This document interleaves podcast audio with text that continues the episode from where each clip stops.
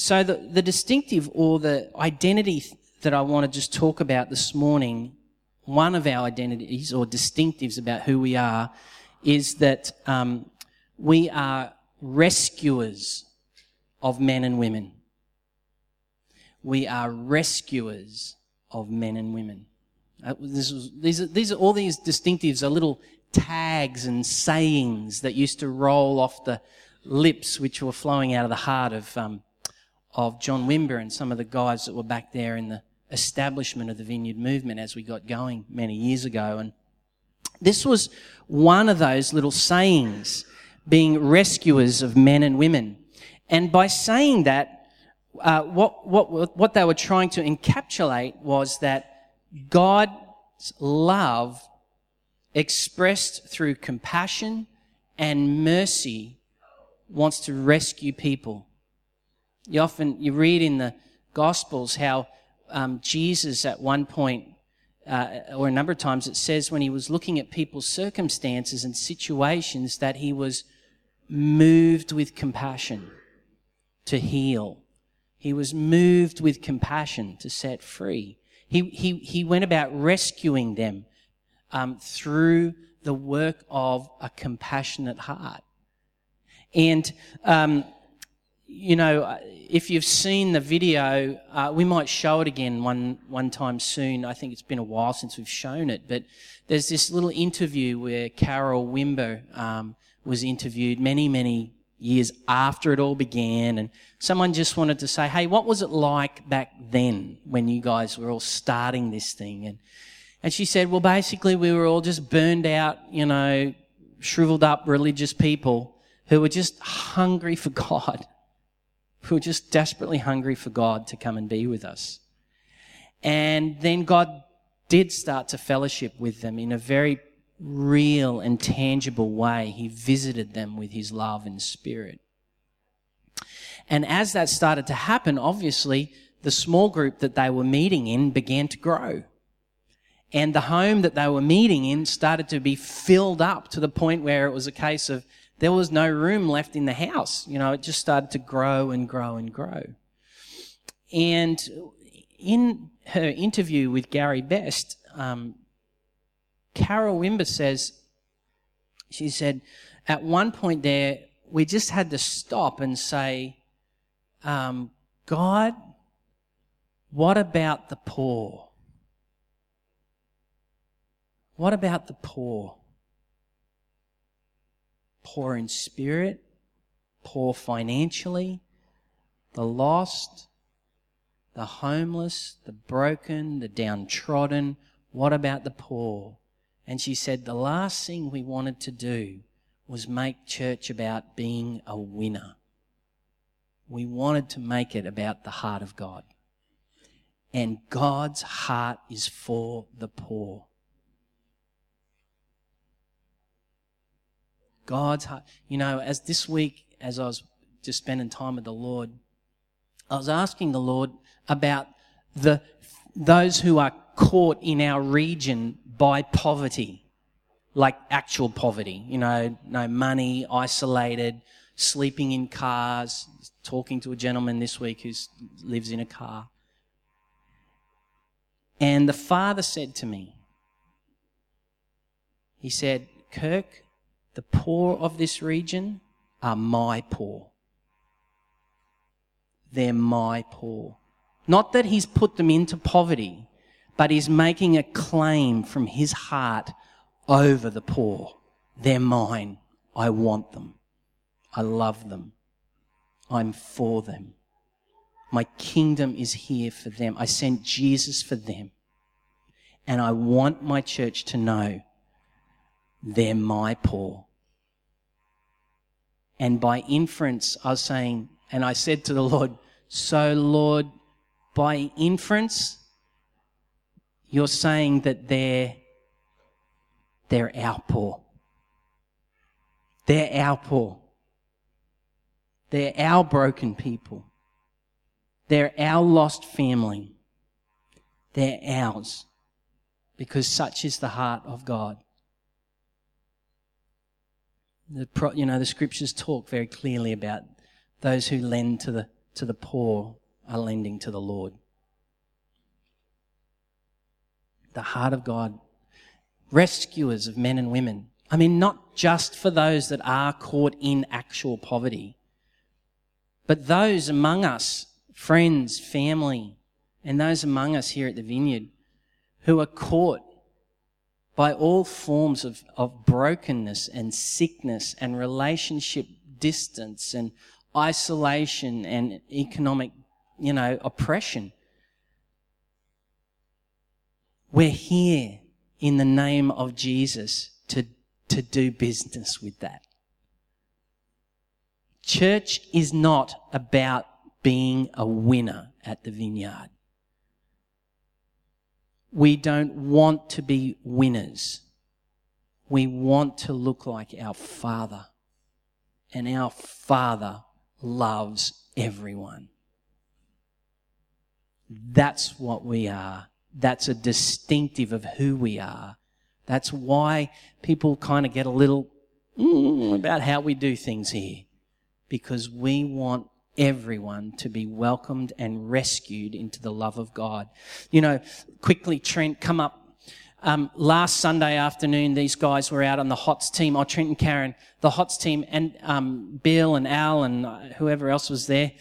These guys are just going to quickly tell you a few stories of what the rescuing love of God looked like on the streets at Woody Point last Sunday afternoon. Okay, who's up?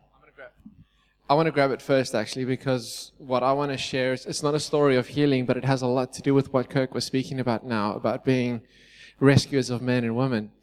Um, Karen and I were walking, and there was uh, an elderly couple. They were seated on a bed. How old would you say they were? Yeah, 60s. But they had scooters kind of leaning. Um, young people, you know, young people around 60. And they had they had these scooters kind of leaning on the table. So um, we, we were just walking past, and I just said, you know, nice scooters, guys. I can see you're enjoying yourselves. And they said, no, no, no, it's not ours. It's our, it's our grandkids. Anyway, Karen and I managed to strike up a conversation with them. And to cut a long story short, these guys were completely worn out. Their, um, their daughter was living with them, despite the fact that they were obviously in sort of in a retirement era and their daughter's children were with them as well. They had no break from it. They said to us that the two hours that they get to spend at Woody Point on a Sunday, that's their little piece of heaven. You know, that's it.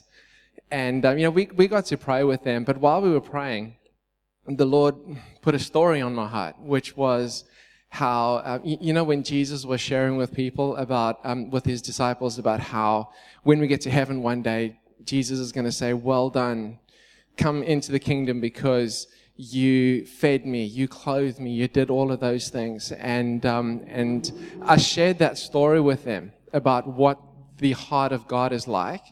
And, and I said to them that um, this is how God feels about the sacrifice that you're making right now.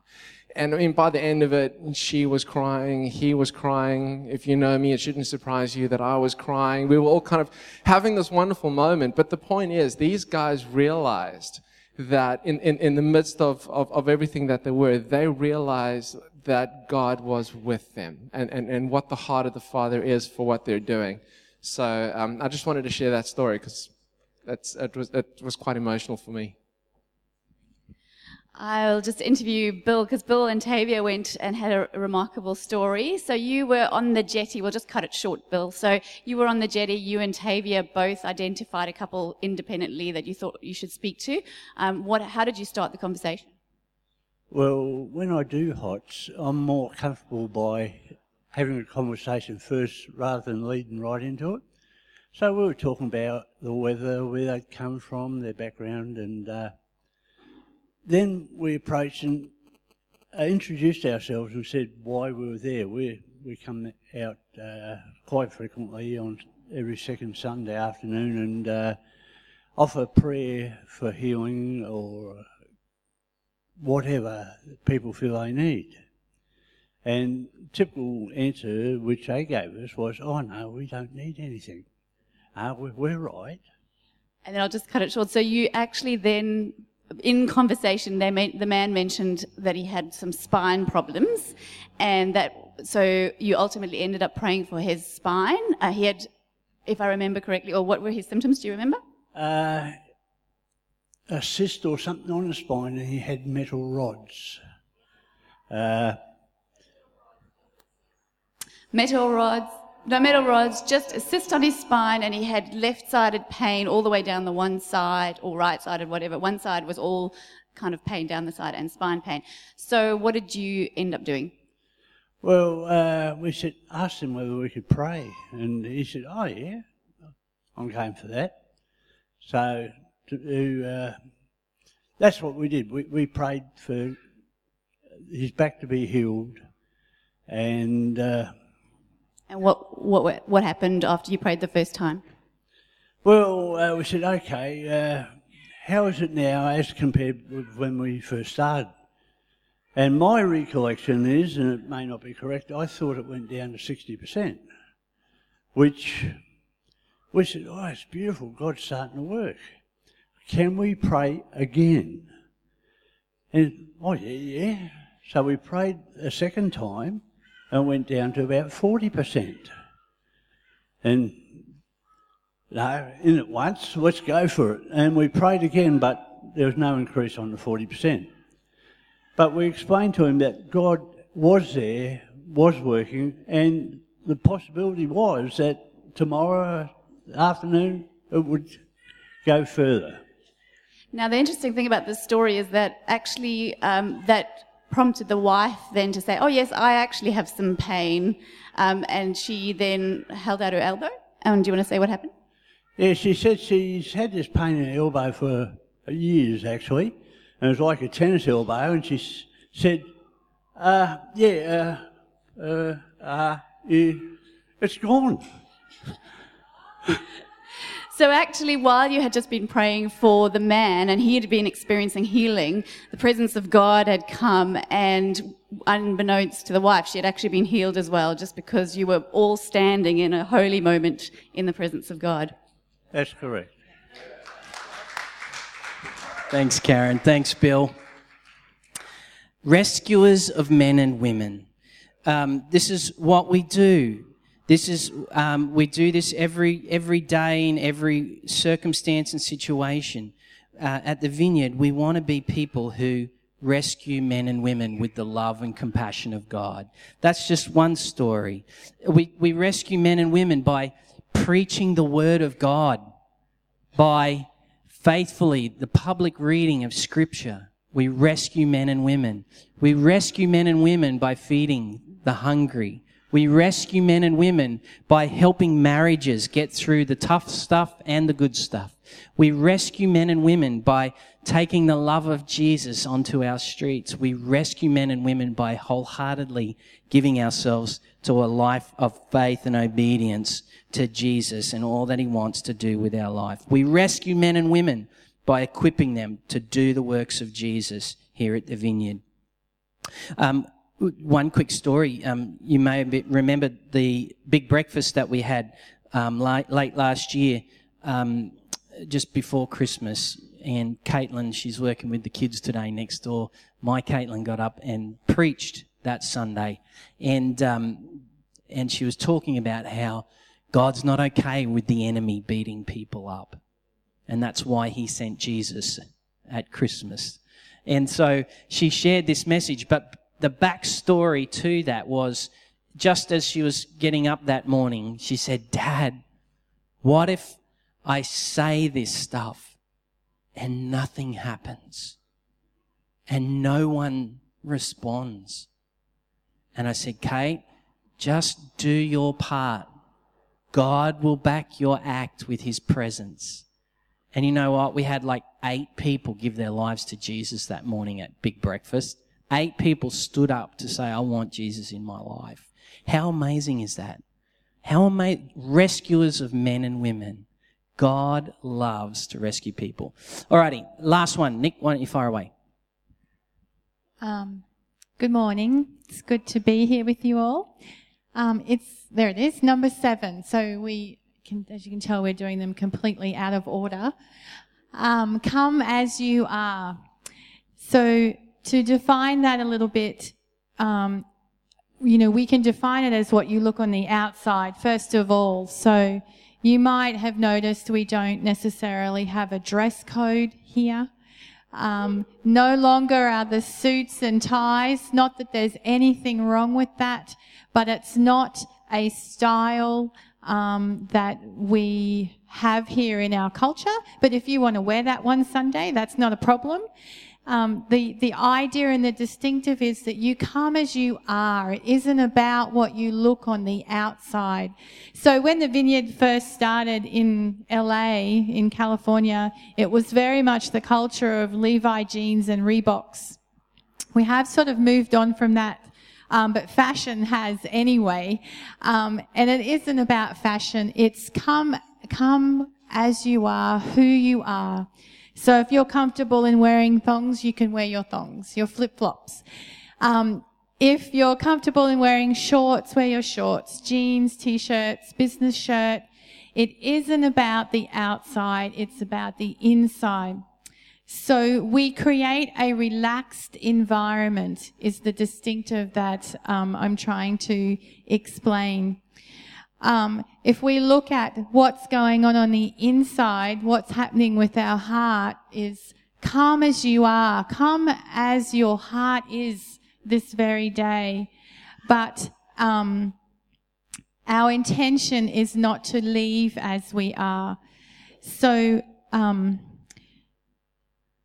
my um, experience of church was meeting Kirk and meeting Jesus, getting saved through meeting Kirk. Two different people, two different encounters. Um, but my husband led me to Jesus. I met Jesus through meeting Kirk. Um, and there's a lot of Jesus in him too. That was attractive. Um, but I, I went from being saved and he was working in a church where the youngest person at the time was about 70. Um, and yes, it was a vibrant church. Um, and he was the youth pastor, so there must have been a few youth around. there definitely was some youth around.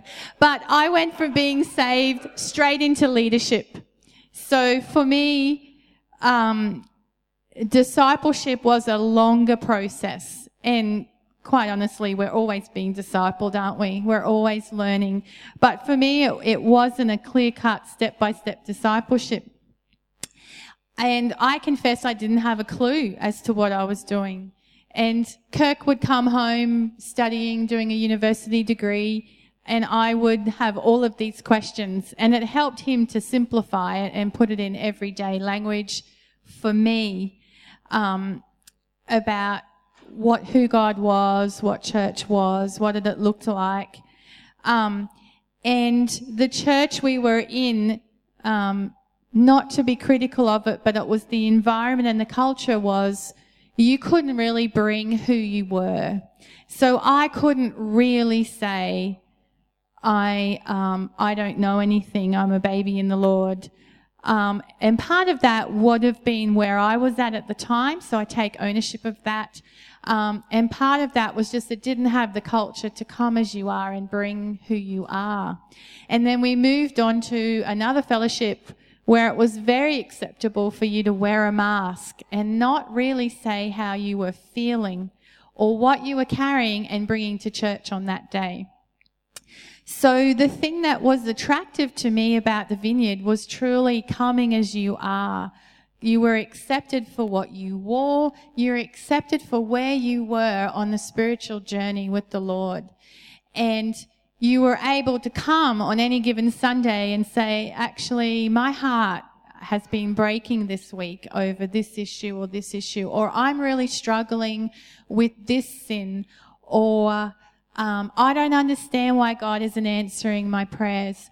And so that was one of the distinctives that was very attractive to me about the vineyard. And it's a culture that we try to continue to foster here and have as to who we are as a community of believers that um, if you're not doing good, then bring that with you and, and ask your community here and your family to help and to pray and invite Jesus into um, your circumstances, but to be very real with each other.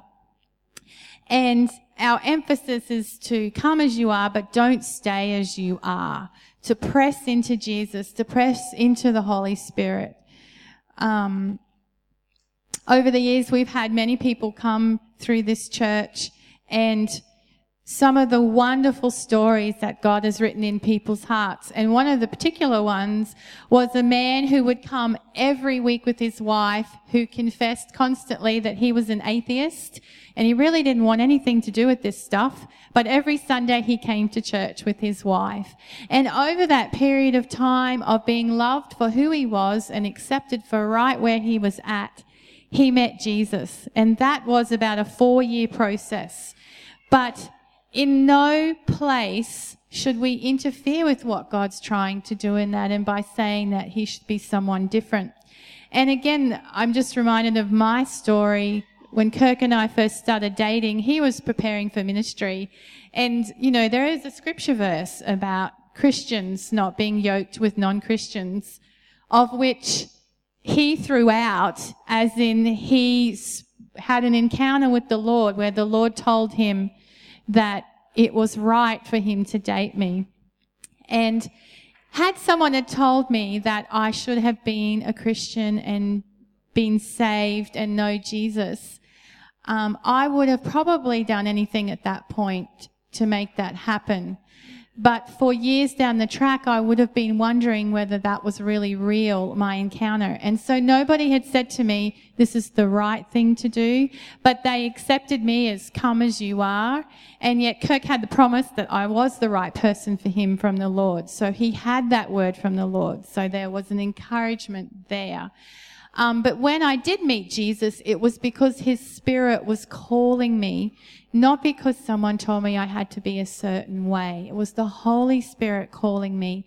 And so I can trust in my salvation that it was done in the Lord's timing and not um, because I wasn't accepted for where I was in that journey. So I'm trying to communicate to you that it's not a code of behavior that we're looking for. It's, it's God looking for your heart. And as long as you're moving towards Jesus, and even if you're moving away, you're still welcome. It's still come as you are. But know that the Holy Spirit will be pursuing you. So don't stay where you are. That's our prayer. Thanks, Nick. Hey, um, we're just going to leave it th- at those two distinctives for today, and we'll, um, we'll we'll keep flowing through these over the next little while. So, um, what were t- today's two distinctives? The first one was. Okay, it was rescuers of men and women. What was it? Awesome. And the second distinctive that Nick just mentioned and talked through? Come as you are, but you won't stay as you are. You won't stay as you are. The Lord will change you with His love. So we're just going to leave it at that. What we want to do now is um, this morning we just want to uh, bring our second offering. And our second offering this morning goes to the work of the Vineyard Mercy Centre. Um, can I tell you a story before we bring this offering? And I promise it'll be short. You got time. Thanks, Dave. Well, Dave, um, you know, Friday was this amazing day for me. Um, the Lord asked me on during the course of the week to um, to fast from Thursday evening through till um, Friday when the sun went down. And by fasting, that meant for me no food, no food. And um, if you've never done any fasting, um, and I'm not a big fan of fasting for obvious reasons, but I tell you, it just completely heightens the spiritual environment. It really does heighten your spiritual awareness of God and what's going on in the atmosphere around you. And so, anyway, let me tell you this story. So anyway, this week's been one of those weeks where we're kind of like going, "Oh God, oh God, oh God, we really need you, like, like you know, to please come through on a number of levels uh, for the life of the church, and um, namely financially at, at, at this time because we've been going through a, a hard season of that, which isn't the first time in 19 years. So don't panic, we're still here. God's good, and um, anyways, so I'm fasting on this issue. And then, so Friday morning, I get up, and then all of a sudden, you can ask Susan, our secretary who works down here in the front office, I got like sneezes, like, and a head cold Friday morning, first thing. And I literally sneezed non-stop until about one o'clock in the afternoon. But let me tell you what happened between 12 and 1. This is where it's really cool. We're praying, and I'm like, Lord, you need to show us how to pray. You need what's going on in our culture, in our world, in our in our region that's like completely telling people to freak out and worry about resource and cause people to become measured and really tight. What, what's going on, Lord? Show me how to pray. And why is your church not like flowing with resource so that the kingdom, the good news of Jesus can just be like amped up and multiplied? What's going on, Lord? Why are our business people here, small business people? Their, their business is choked up and there's like no cash flow in this season. What's going on, Lord? Why are we wrestling with people getting, uh, you know, all of a sudden retrenched and there's been issues of unemployment? All this stuff. I'm like, show us, Lord, what's going on? I know it's not on your end, the problem. I know the problem's on our end, and what's in between the two of us right now is a really aggressive work of the enemy to want to cause people to be fearful. So, anyway, I wake up and I read Exodus chapter 14, because Exodus 14 was my just daily scripture reading. And if you know that passage, it's where Moses and the people are standing up against the water. They've left Egypt. They're against the water and they're looking over their back and they can see Pharaoh is rather stinky about the fact that he's let his labor force go and he's after them. It's like, let's get these people of God back under oppression. And they're looking at it and then and the scripture says in Exodus 14 verse 10, it says the people of God became filled with terror. They were terrified at what they saw of the ensuing work of the enemy against their life. When God was calling them into another place of freedom for their life. And to be terrified quite literally means to come under such a wave of anxiety and fear that it cripples you and causes you to become shut down. And it says the people were terrified because they were feeling and seeing the enemy coming fast. And at this point, they're up against the water's edge. They got no way forward except the presence of the Lord is in front of them.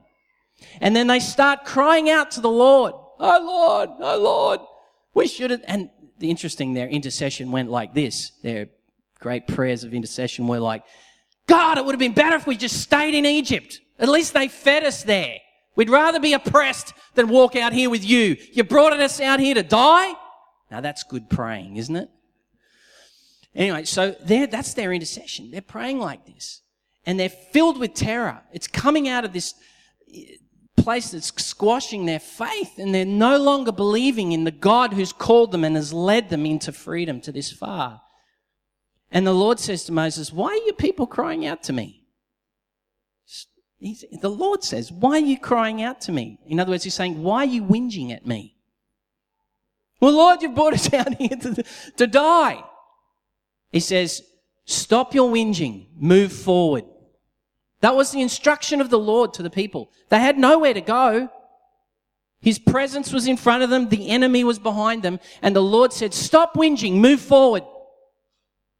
Move into the vision of the kingdom that's calling you on. Move forward. And so as they're moving forward, they, well, Moses says, All right, people, we're moving forward. And as he made that decision, and as the people gave themselves to the voice of God and the presence of God that was in front of them, saying, Move forward, the scriptures say that the presence of the Lord moved from in front of them and came and established himself behind them, between the assailing work of the enemy and their very life. You know, sometimes the Lord is just saying, I know you're at the edge of the water, but move forward. And in our obedience to do that, we create room for God to come and establish his kingdom behind us. Now, it's interesting, it says in Exodus 14 that the Lord wanted to glorify himself not in the people's obedience.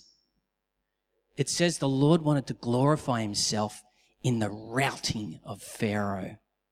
That's where God wants to establish his glory. In the work of the enemy that would be so proud as to dare try and terrify the people of God. So he's calling them forward. They've begun to move forward. Moses holds up his arms. The waters split and in they go. And the Lord is their rear guard. Well, anyway, back to my story. Um, so at, at 12 o'clock, I'm sneezing constantly. I like my rubbish bin under my desk is like full of at least one and a half boxes of used Kleenex. It was not pretty up there. And anyway, I'm sneezing away, sneezing away, sneezing away. And then anyway, someone rings me who doesn't go to the church. And they, but they do know me. And I said, Oh, g'day, how you doing? And they said, Hey, listen, something really strange just happened to me. I said, Oh, what's that? And they said, You better take a seat. It's really weird. I said, Okay. So anyway, I'm sitting there and he says, Well, listen, I was just at this, um, this place and using my bank card or credit card thing. And anyway, he's had his bank card personalized so that it, it, it causes conversation when, uh, whenever he uses it. And anyway, he said, I handed over my card to use, and the person receiving the card said, Oh, you know, and they had a bit of a laugh at the personalized name on the card. And, and, and, it, and it ensued a conversation about God. And then, uh, out of nowhere, it's interesting, out of nowhere, the person who'd received the card said, Do you, do you know those people down there at the vineyard? That church down there at Lawnton? And the guy said, Well, actually, yeah, I do. I know a lot of lovely people down there. And, you know, I have some family that have been a part of that church and they do an amazing work in the community of loving people. And, yeah, I, I know them. And, and the person who'd received the card leaned in close to him and said, you should have nothing to do with them. They move in witchcraft and bad power. To which my friend said, Well, that's not the people I know. To which he you know, he, he, he, he rebutted their opinion. But anyway, then it ensued a conversation about the fact that, that this brother of ours is defaming the work of Jesus through this place to random people all through our community. I'm like, nah! Thank you, Lord. Thank you, Lord, that the enemy overplays his hand. Thank you, Lord. That was so funny too, because that morning Nicole woke up and she's, you know, reading us some stuff online about how the enemy overplays his hand. And sure enough, by 12 o'clock, the enemy overplayed his hand. It Was, and I was deeply broken because it was a brother. It was a brother from another part of the body of Jesus that's just cursing the work of this place coming against the work of this place. I was just like, well, thank you, Father, that you've showed it to us. Thank you that you're showing us how to pray now. See, when you're stuck and you've got nowhere to go and the Lord says move forward, He'll show you how to pray. He'll bring the revelation to you at just the right moment. And sure enough, anyway, I, I, I finished that phone call and within like, I don't know, 20 minutes of that phone call, a sister in Christ who doesn't belong to this church turns up at the door of our church and knocks on the door and comes in and just says, Hey, and she pastors like a, a, a little home church. She has a little home church that she pastors. And she said, We just want you to know that God's put you on our heart. And here's a card with a little love gift in it, just to let you know that God loves you. And so anyway, I crack it open and it's this beautiful card that just says, to Kirk and Nick, we love you and so does God. And there was like, there was like $500 in there. Here you go. And we're just like, I'm like, so a brother is cursing us. And then God rises up another part of his church to come and bless us. That the enemy takes the permission of a framework of theology that our brothers caught in and using it to bash us. And the Lord says, ah, I'm counteracting that because my people are moving forward. And then you know what happened as soon as I'd received that little gift? I literally walked her to the door. And as she walked out the door, there was a gentleman standing there. And the gentleman standing there says, I was just wondering if maybe there might still be some food because it was by now the Mercy Centre had closed for the day. Would there be some food that maybe you might be able to help us with? And I said, Hang on, we can. And I asked Susan, and Susan went down there and loaded him up with food. And the backstory is he's sleeping in his car, he's got nowhere to live. It's all one big story. It's all one big story of the kingdom of God breaking into the earth, overcoming just the activity of the enemy and the brokenness of man and the soulish spiritual activity that takes place out of misinformation and misunderstanding. But as we stand at the water's edge, wherever you are right now, you know where the water's edge is for you. Don't whinge about it, was better back in Egypt. The Father's called you out to come to the water's edge. And he's saying, stop whinging, people. Move forward. Create that room and that atmosphere for him to come and establish himself behind you as his, as the rear guard and let his glory be made manifest. And you know what I love about that encounter? Oh man, this is so darn hot. You guys have got to read Exodus 14. This will just blow you away. They get through the water, they get to the other side, and then God says to the crew, He says, Now, turn around, look square in the enemy's eyes. And He says, Now, Moses, lower your arms.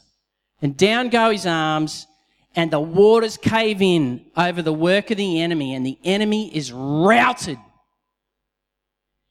You and I get to participate in the routing work of God into the enemy's camp. He doesn't just do it for us. He says, come on, turn around, enjoy this. I want you to do this with me. We're going to rout the enemy's camp. Everything that strikes terror into you, we're going to strike that with the heart of God. We're going to strike that with the love of God. I tell you, and you know what happened after that? From 12 to 1, where the sneezing had been going all day, and, and then this revelation came of what's been going on in the spirit realm around us, and we were able to pray against it, and then this blessing came, and then the poor were fed. You know what happened? I stopped sneezing. All the flu like symptoms lifted off me and went away. Praise God, you know, my health was returned to me. But you got to sometimes it was just like because we determined that day just to like, we're going to move forward. Show us, Lord, how to do that. The enemy just comes in and just tries to bash you down and hold you down. But God is good. For those of you who are at the water's edge, fear not. It's all through the book. Do not fear. Do not be anxious. Fear not. Take courage. That's on our end uh, of, in response to an instruction of the Lord. Okay? He will help us do that. He's so kind and so good. Who's at the water's edge? Just stand up where you are. We're going to pray for your deliverance today. Stand still and watch the delivering love of your God. Doesn't matter what it is, whether it's, you know what the water's edge is.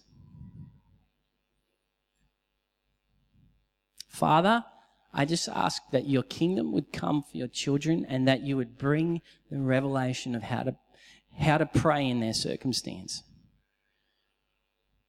And that the ensuing work of the enemy would be confounded in this very moment as they stand at the water's edge and move forward in obedience to your voice and trust your presence to come behind them now.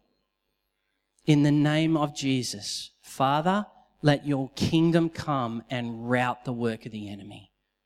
Rout the work of the enemy. Glorify yourself in the ensuing work of the enemy. Glor- establish your kingdom right there, God. Set my people free. Father, bless your people this week as they choose to move forward. Though they cannot see you, because now you're behind them, they know the last instruction. Help them to walk it in obedience by the power of your Spirit for the glory of God in their life and for the well being of people. In Jesus' mighty name, I pray it. Amen.